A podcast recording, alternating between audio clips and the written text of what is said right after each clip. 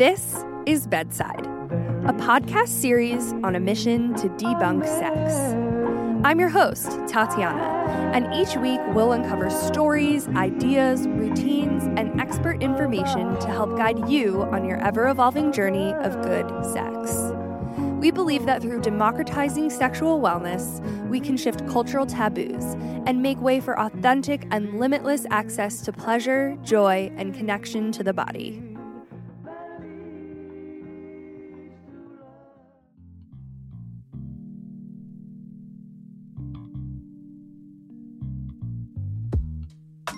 Today, I'm in conversation with Dr. Justin Lehmiller, a social psychologist and research fellow at the Kinsey Institute. Dr. Lehmiller runs the Sex and Psychology blog and podcast and is author of the popular book Tell Me What You Want The Science of Sexual Desire and How It Can Help You Improve Your Sex Life. He's an award winning educator, having been honored three times with the Certificate of Teaching Excellence from Harvard University, and is also a prolific researcher who has published more than 50 academic works, including a textbook titled The Psychology of Human Sexuality, that's used in college classrooms around the world. Dr. Lehmiller is a much sought after voice on sexuality research and education, and I'm so excited to have him here today. On this episode, we dig deep into sexual desire, the science of it, as well as sexual fantasies, what they mean, and why they're there in the first place. Dr. Lehmiller shares his research, his findings, and we talk about what sex is really looking like in isolation today. Backed by the facts, not the headlines. Please welcome Dr. Justin Lehmiller.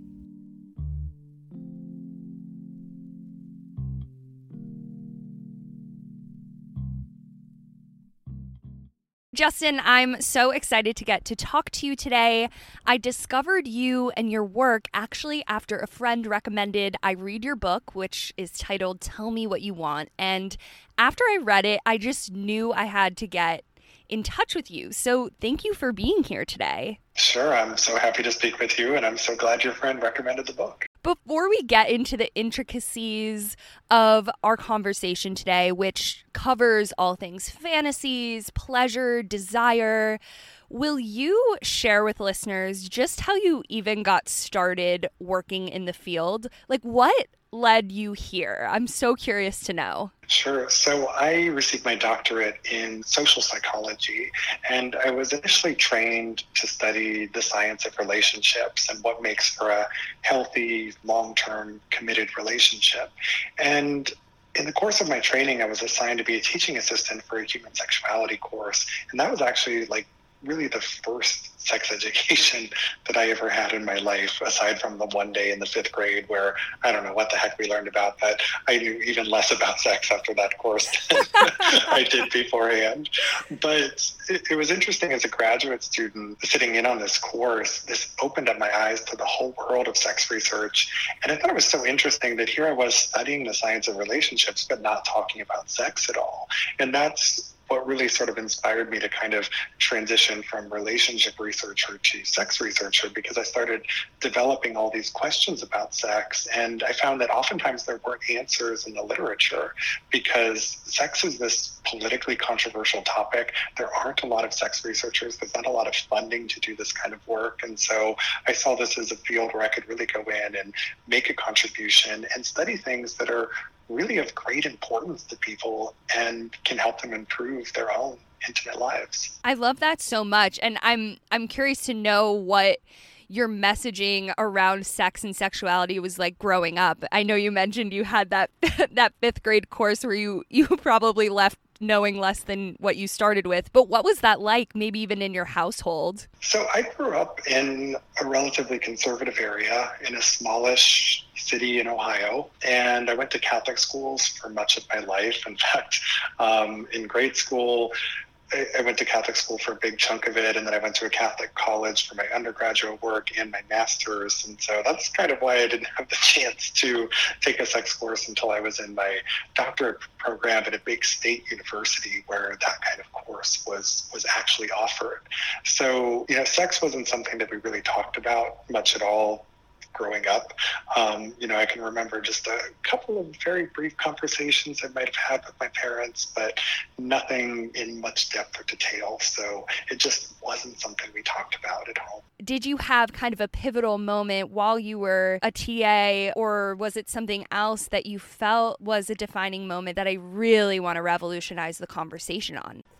Well, so part of what I had to do as a teaching assistant was to lead a weekly recitation section for 20 to 30 students. And so this was just me then as the instructor, and we would kind of do a deep dive into whatever topics were being covered in class that week, and students could ask any questions they wanted. And they had a heck of a lot of questions because for many of them, this was their first time to really ask somebody that they thought was an expert. And, you know, I certainly wasn't an expert at the time, but they treated me like one. Um, but they were asking me all these questions, and I found out just how little most people really know about sex, just how little I personally know about it. And that's when I really realized that this is an extremely important area, and most of us don't have reliable, trusted sources we can go to in our lives to find out this kind of information. And so I really kind of wanted to to be that person that people can go to and, and really get their questions answered from an evidence-based perspective because there's so many people out there who give sex advice, but it's all based on their personal experiences. And while I think there's some value in that, you have to remember that everybody is unique and one person's experiences might not apply to another person's situation and that's really where the value of data is in science is because we can see diversity in responses and what how different things work for different people. So I really try to give that evidence-based perspective and really try to avoid giving the one size fits all advice or guidance to people because as I said different things work for different people. Mm, I love that so much. And I think that's definitely one of the reasons I knew I had to reach out to you was because I was so curious to share with listeners just the science and the data behind all the work that you do. And I think that kind of transitions me into kind of my next question, which is I would love to just talk about desire with you. Just what is it and how does it drive us? I, I'm interested in the science here. So I think it's important to start by distinguishing sexual fantasy and sexual desire because while these things overlap, they are distinct constructs. So a sexual fantasy is just a mental thought or picture that turns you on. And by contrast, a sexual desire is a want or a wish. It's something that you actually would like to do in your life. Now, sexual fantasies are sometimes desires, but sometimes they aren't. So, for example, sometimes you have a sexually arousing thought, but you would never actually want to do that in the real world. Um, but when it comes to people's favorite fantasy of all time, that go to one that they keep coming back to over and over, for most people, that does seem to be a desire and something that they want to incorporate into their sex lives. And when our fantasies become desires, this can lead us to sometimes talk to our partners about them. And we can use those fantasies as a form of dirty talk. Or maybe we decide to act on that fantasy with a partner and try something new and different in the bedroom or wherever it is that you want to have sex. And that can help to take our sex life to a new and different level and help to build a new intimacy with our partners. I really like that distinction right there because I think that a lot of us have fantasies, but I kind of think of it on this spectrum of whether or not you really want to act them out because sometimes a fantasy is just really wonderful in your imagination, right? Yeah, and sometimes fantasies are just best left as as fantasies. when I ask people if they've ever acted out their fantasies and we look at what their experiences are like, sometimes the fantasy doesn't live up to reality for a wide range of reasons. And that's why we need to approach acting out our fantasies with some degree of care and caution because while there are potential rewards that can come from that, there are also a lot of potential risks too that we might not have fully thought through. So it's okay to sometimes just leave a fantasy as a fantasy. Yeah, definitely. And and I mean, why do you think we're so uncomfortable talking about our desires? I mean, you decided to write a whole book about sexual fantasies. So I'm like, what is that void that you think is really seen across our culture that we're missing? Like, what's up with that? So, I've been running a blog called Sex and Psychology for about nine years now, and I get questions every day from readers all over the world. And I get lots of questions about sexual fantasies, and people will send me questions saying, Hey, I'm turned on by this. Is that normal? Or what's wrong with me? Right. And so there's a lot of shame and guilt and embarrassment and anxiety that's tied up in our sexual fantasies. And most people don't really seem to know what a normal sexual fantasy is. And they think that they're abnormal or weird because they think they're the only person who has that fantasy. So, part of what I wanted to do with this book was to shine a light on what is it that people are fantasizing about and what, what is a normal fantasy anyway? And how can we unpack and get rid of so much of the shame and anxiety that's tied up in our feelings about our sexual fantasies. And what is a normal fantasy? well, normal. I should I should back up and say that when I use the term normal, I'm not implying any type of value judgment. Um, I simply use the term normal as a statistician or a scientist, where normal just means common. So common sexual fantasies represent a really wide range, far wider than most people would probably assume or predict. So, one of the things I found in my work was that there were really seven main categories of fantasies that most people have had before. And if we just sort of briefly run through them, one would be multi partner sex. So, if you've ever fantasized about a threesome or an orgy or something like that, you're in very good company. Um, another one of these themes is power, control, and rough sex. So anything under the umbrella of BDSM. So if you've ever fantasized about rough sex or power play, you're totally normal. Um, also, novelty, adventure, and variety. So, trying new and different things, having sex in different settings, locations, positions, um, adding sex toys, or just trying new and different things. That's totally normal too then also fantasizing about taboo things, things that you're not supposed to do, passion and romance fantasies, fantasies about being in a non monogamous relationship, such as swinging or polyamory, um, fantasies about gender bending, where you're sort of playing with your gender role or expression, and then also what we call erotic flexibility fantasies, where maybe you are a heterosexual person who has a same sex fantasy. All of these things are incredibly normal, and most people have these fantasies at one time or another.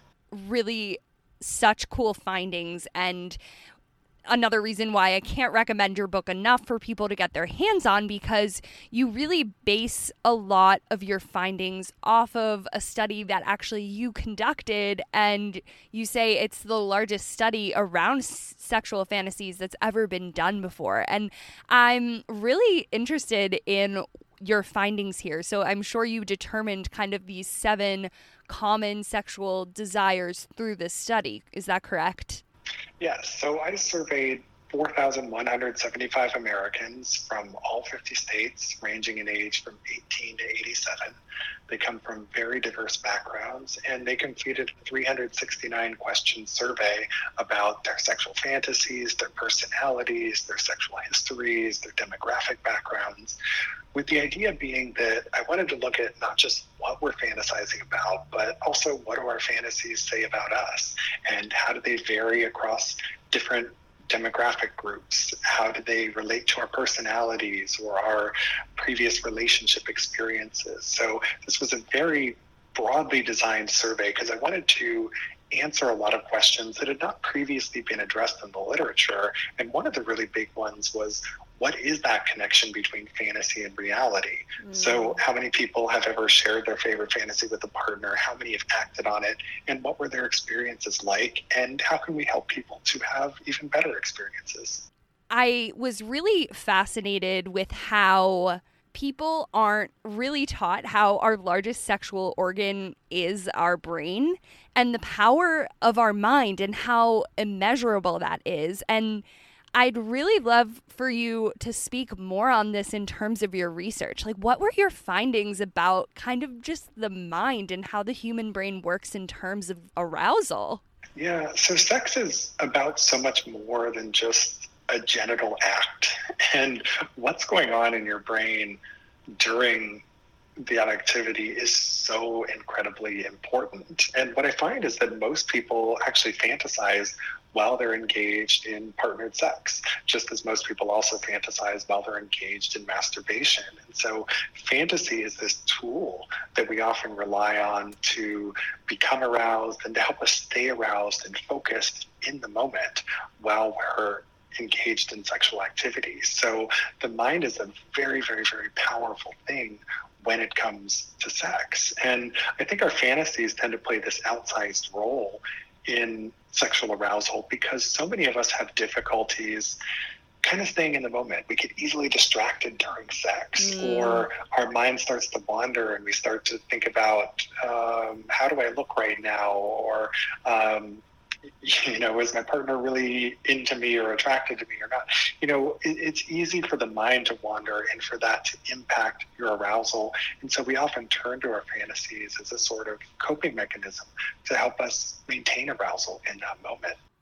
That is so fascinating. And I'm really glad that you brought up that point because I think that there are a lot of people, and I think we're all guilty of it in, in different instances of really just not being 100% present in some sort of sexual situation.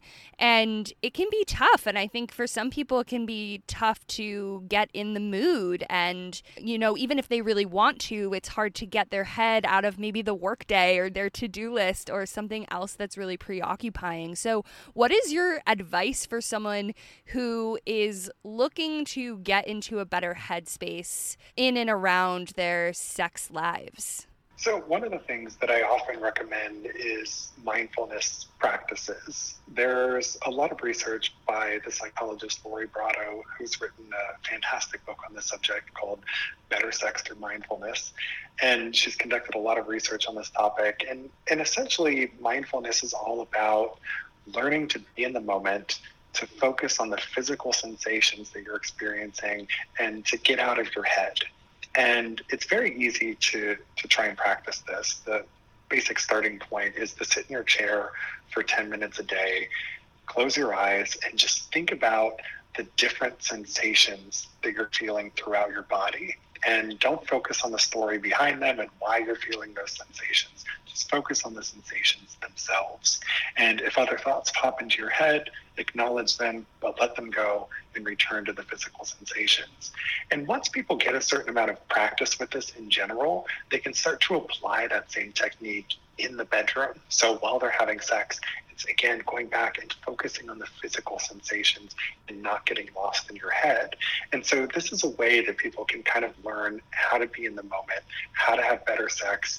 It can also open the door to experiencing more sexual desire because by sort of clearing your head of all of those distractions, insecurities, anxieties, and worries, that can open you up to feeling more desire in the first place. This isn't just for better sex, it's it's a tool for a better life in general because we all need that ability to disconnect, to de stress, to clear our heads of all of these thoughts that are happening. And I think that's especially true during this pandemic that we're living in right now, where levels of stress are really heightened. A lot of people feel really lonely and isolated. And so we all need to find tools for, for coping with that. And mindfulness can be one particularly powerful one uh, that can be helpful just in terms of general stress reduction, but also helping to cultivate desire and have better sex in the moment.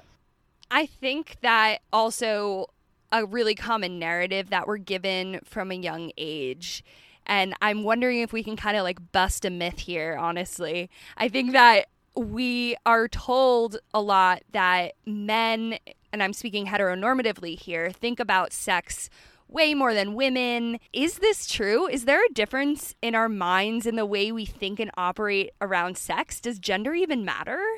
I mean, there are some gender differences. So, for example, a colleague of mine, Terri Fisher, actually conducted a study where she had college age men and women carry around a tally counter all day, every day.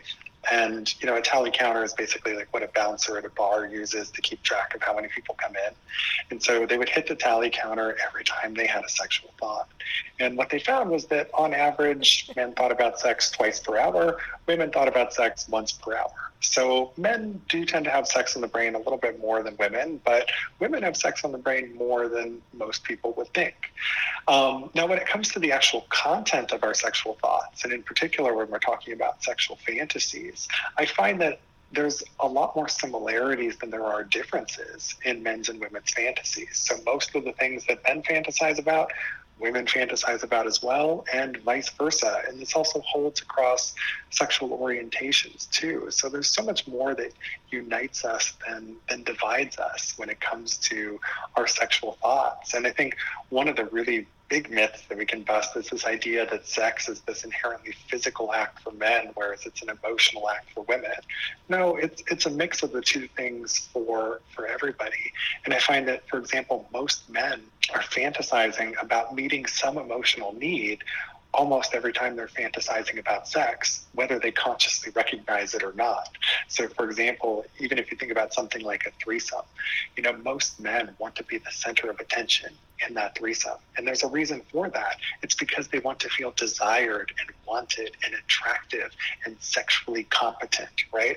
So, it's not just about a physical act, it's about meeting some deeper emotional need you know, in a lot of the narratives that we do have around those conversations, we love to create these like gender divides and differences. And I, I appreciate that that myth bust right there because I think that we all are so diverse and we all hold such capacities to be such like physical and emotional creatures, right?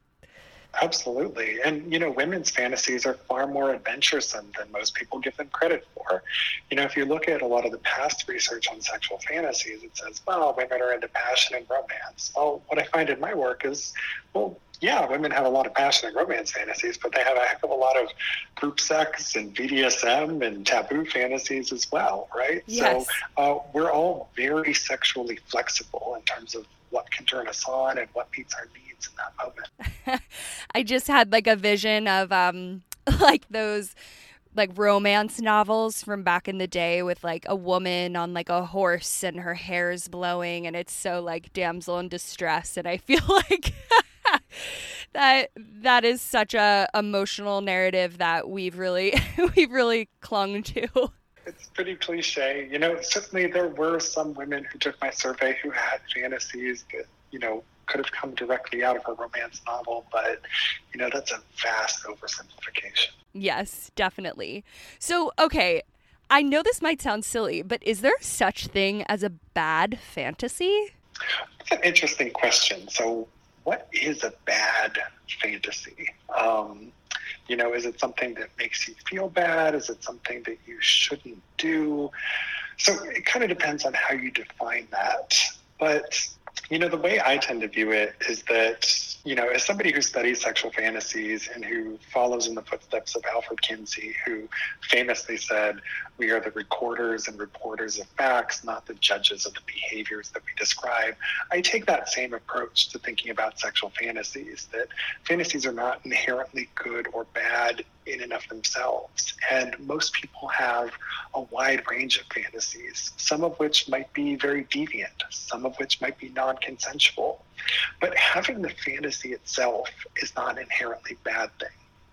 Where it becomes bad is when you have the fantasy and it's a really dark fantasy, but you're afraid that you might act on it or you think you're going to act on it. So if you have a non consensual fantasy or a fantasy that would be extremely risky to your health or to the health of somebody else, and you have a strong desire to act on it, that's when it's time to seek help because you don't want that fantasy to turn into something that ends up hurting you or somebody else. Mm, that's so interesting. And this might sound outlandish here, but I'm a very big fan of true crime. And I think I'm fascinated by it because I'm just like, why do people do think the things they do? And I'm also interested in it because I don't know if there's really like a concrete answer. But in a way, I'm like, I can't help but correlate some of the bad things that people do. I'm like, these must be fantasies that have been just acted out. That could have been me just going on a whim there, but Well, I mean, I get what you're saying, and there are some psychologists who have, you know, kind of looked at that link between fantasy and sexual offending.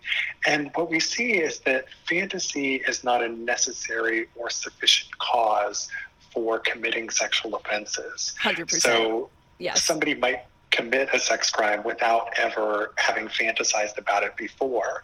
And somebody might fantasize about something that would be a criminal act if they were to do it, but they would never actually do it. And so what we see is that it's the fantasy in combination with certain personality traits and factors and certain sets of attitudes where then it's the confluence of those factors that predicts sexual offending. So, for example, if you had a man who has a fantasy about forcing sex on a woman, and that man has a very antisocial personality and he has very negative attitudes toward women and high levels of acceptance of aggression towards women, that is where you have a risk factor for somebody committing a sexual offense. Mm.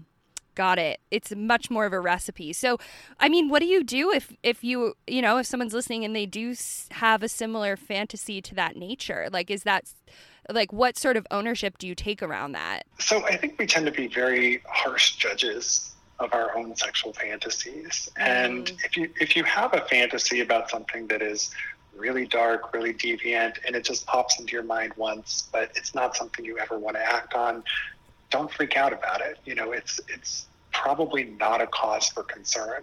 That's a pretty normal experience for people to have. People have all kinds of dark thoughts, sexual and non-sexual. You know, in fact, this was one of the really eye-opening experiences for me when I took my introductory psychology course. I remember this section in our textbook where they had this whole list of really dark thoughts, such as, you know, committing murder or, um, you know, you're standing on the corner and cars are coming by and somebody's in front of you and thinking about pushing somebody else out into traffic. You know, um, what they found was that most people had had some of these really dark thoughts before, but that doesn't mean that we're all dark, bad people who are going to commit and act on these things, right? So we need to distinguish the fantasy from the behavior. Now, again, if you have a fantasy about a really dark activity, you have the desire to act on it, that is when it's time to seek help so that you can get the help and resources and support you need so that you don't act on that fantasy and that you don't end up hurting somebody else. In general, I'm curious how do we get better about just owning and exploring what our sexual language and diversity of pleasure is? So I think it starts with self acceptance, right? You have to learn to accept your own fantasies and stop judging and shaming yourself. And that's a big part of what I do in the book is helping to break down what are the most common fantasies and helping people to understand that most of the things you're fantasizing about are the same things that other people are fantasizing about as well. So once you start shedding that sexual shame and anxiety, then you can open the door to having productive conversations about sex with a partner. Because, you know, if you don't feel good about your own fantasies, how the heck can you, you know, really have a productive conversation about that with a partner? So it starts first with self acceptance and then establishing a norm of sexual communication in your relationship where you can both freely discuss what it is that turns you on and you can listen to your partner without judging or shaming them and then figure out how you can enhance pleasure for for everyone in that relationship. If someone feels a little bit awkward, you know, they've done the the self-acknowledgement, they they have a fantasy that they would they desire to act out and then they're a little bit uncomfortable sharing that with who they choose or desire to to share it with. What what are your recommendations for kind of opening that gate to communication? I, I think first it's important to recognize that you don't have to share all of your fantasies with a partner again, you can keep some fantasies just for yourself and for your own enjoyment. But if you think you want to open that door of sharing fantasies, it's important to start low and go slow.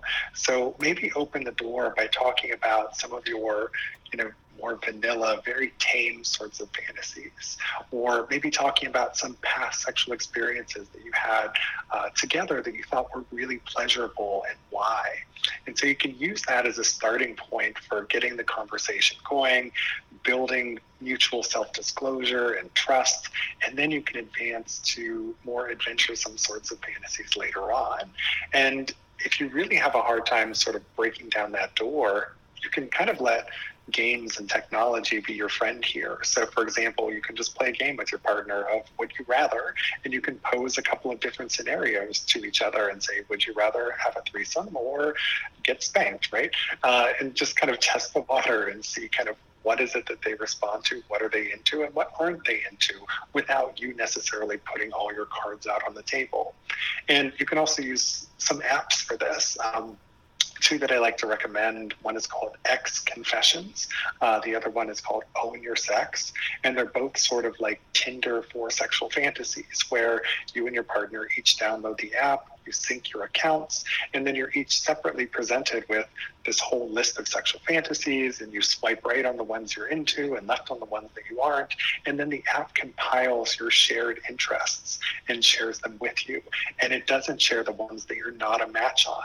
So that's a really handy way of kind of honing in on your shared interests while also sort of taking some of the pressure off in case your partner doesn't end up being interested in the same things that you are. Now, th- there is one caveat to that that I would add, which is that some people do have very highly specific sexual interests and tastes. You know, people, for example, who might fall into the fetish category. And what we see sometimes is that some people with fetishes will hide them from their partners. And then it's not only until well into the relationship years, sometimes decades later, that their partner accidentally discovers the other person's fetish because they saw their porn search history or found their fetish objects around the house. Um, and then that can often become a point of contention in the relationship because mm. one partner feels mm. like the other person kept this from them yes. for a really long time and that they're hiding things. So, you know, there is the potential when people hide their sexual interest for a long period of time that it can actually undermine the relationship. And also, it means that if you're not sharing it with your partner early on, that you're probably not going to be getting what you want out of sex. So if you do have certain things that are very important to you, there might be value in kind of getting it out there sooner rather than hiding and concealing it from your partner for a really long period of time. Mm, you kind of mentioned a, a bit ago how we are in the pandemic and there is a lot going on in terms of just like how we're seeking desire and how we are seeking our pleasure. And so I am really interested because I know that you do a ton of research and you are a psychologist and you are just so on the ground level with everything really between clients and between research data. I'm curious like what have you been observing? Is there anything new or different that's been going on? So, some of my colleagues and I at the Kinsey Institute have been conducting a longitudinal study since mid March to look at the impact of the pandemic on people's sex lives and relationships. And we've added new questions to each wave of our survey so that we could look at a really broad range of ways that people are being impacted. So, for example, we've looked at porn use, we've looked at sexual fantasies, we've looked at online dating, and we found a lot of different things. I think, you know, just as a starting point, rates of sexual activity are down compared to where they were pre-pandemic. You know, there was all this talk at the beginning about how there was going to be a coronavirus baby boom, but our data don't support that idea at all. You know, people are wow. less sexually active now, um, and they're also masturbating less now than they were beforehand, which I think is also interesting. Mm. Um, and part of the reason for that is because so many people still feel these really high levels of stress and anxiety, and that interferes with their ability to, you know, want to open themselves up to pleasure, whether that's by themselves or with a partner. Um, we also see that you know more people are reporting declines rather than improvements in their sex lives and relationships. But in our more recent data, that's starting to change a little bit, where people are starting to report more improvements rather than declines. So things are getting a little bit better, um, but this situation has been uniquely challenging in so many ways. And I think one of the most interesting things to look at is how did this situation change our sexual fantasies? And what I find is that people are actually fantasizing more now during the pandemic than they were before, which is interesting because we're masturbating less, but we're fantasizing more. And part of the reason for that is because our fantasies serve a lot of different purposes in our lives. They help us to meet unmet emotional needs, unmet sexual needs. Uh, our fantasies are also a potent source of distraction and escape. And so we see that a lot of people are turning to their fantasies right now for self care and therapeutic reasons. And they're using it to help them relax, to escape, and to meet these needs that otherwise would go unmet because it's much harder to date and have casual sex than it was before the pandemic.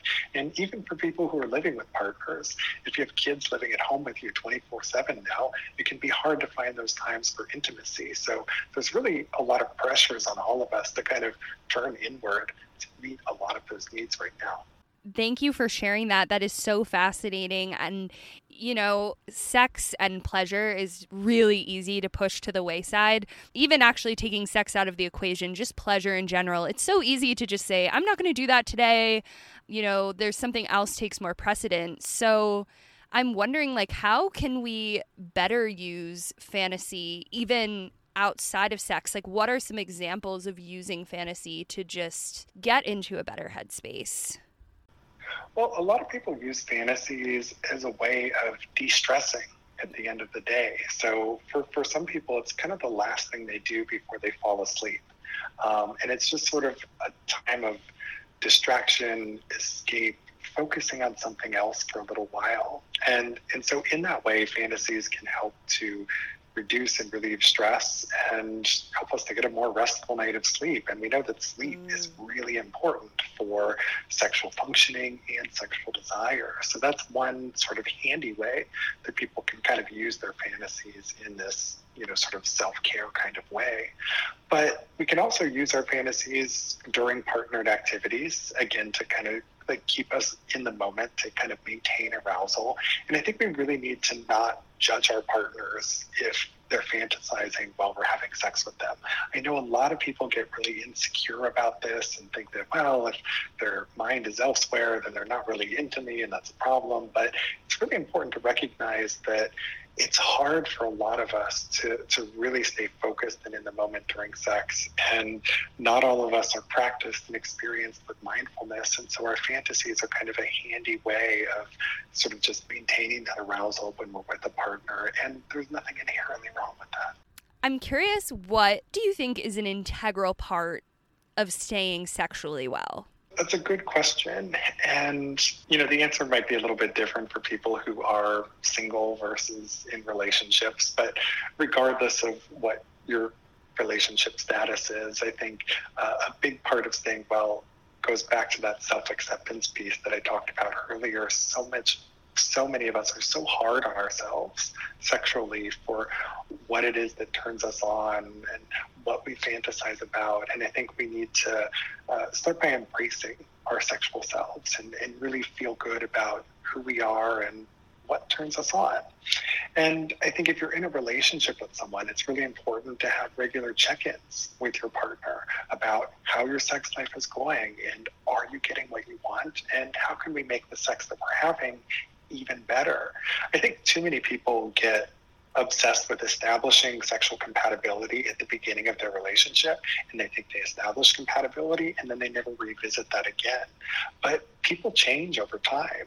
Your body changes. What feels good to you changes. Your psychological needs and intimate needs change. Even your sexual fantasies change. This is something I see in my data is that people in their 40s and 50s have different fantasies than people in their uh, late teens and 20s, right? So we need to have these check ins with our partners to be on the same page and understand that we're all evolving as sexual beings and that what makes us compatible right now might not be what makes us compatible um, a year or 10 years from now don't don't approach it too formally. It's not like a you know formal evaluation where you're sitting down with a college professor or something like that. You know, make it fun. You can turn it into a game. There's all kinds of ways that can go.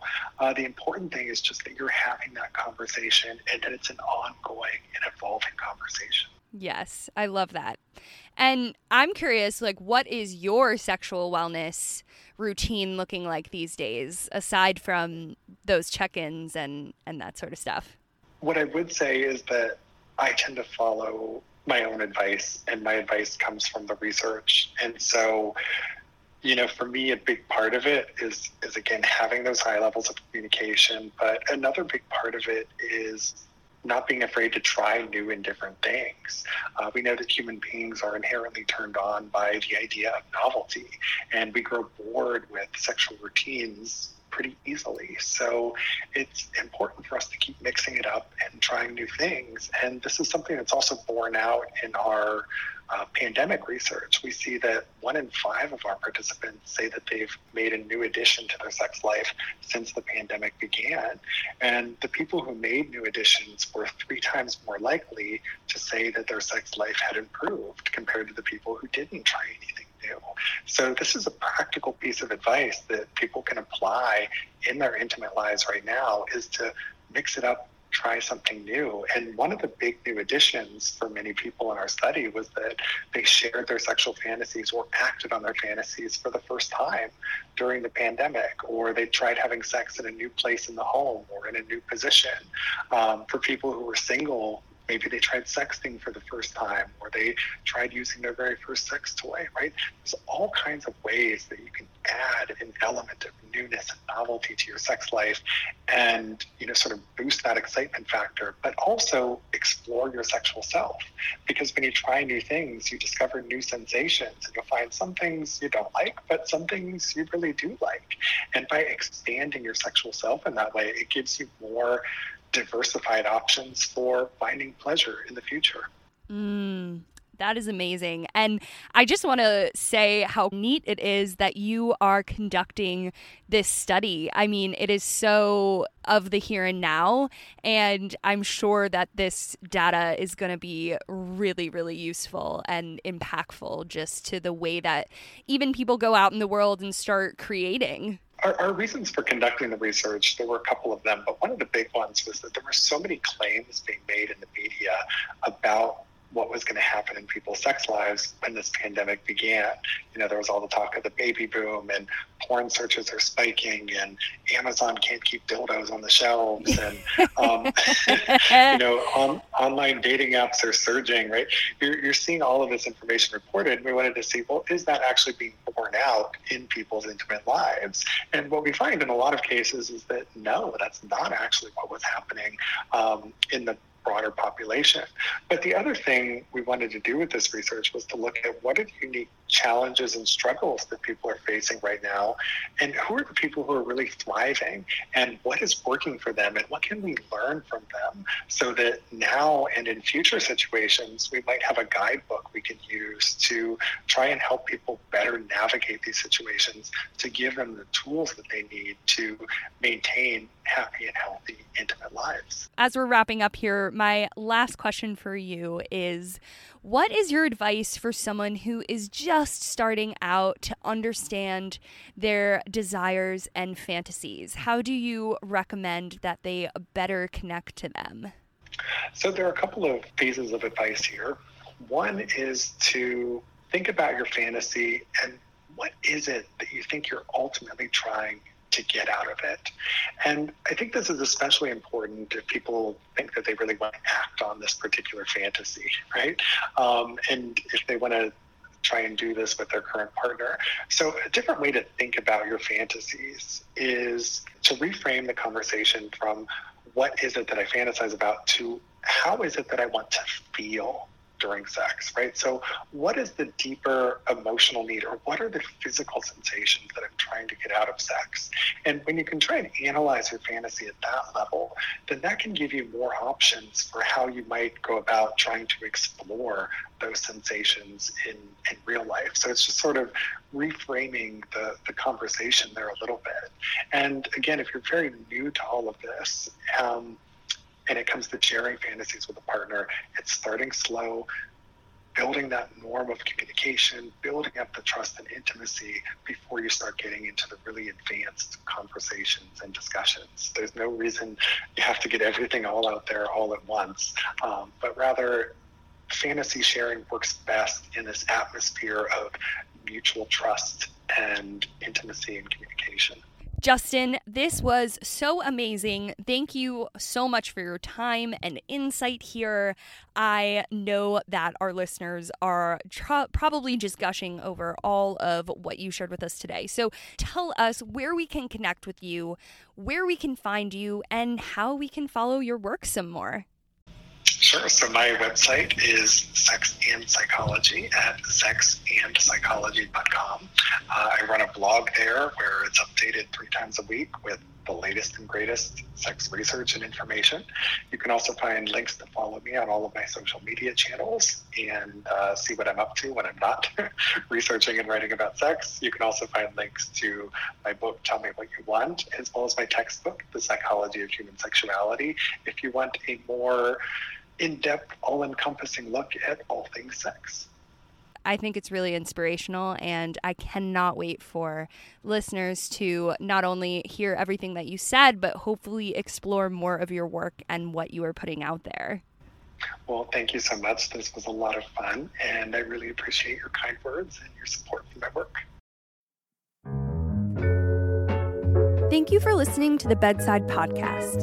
If you liked this episode and want to follow along with similar stories and interviews, be sure to check out our Instagram at The Bedside and thebedside.co online.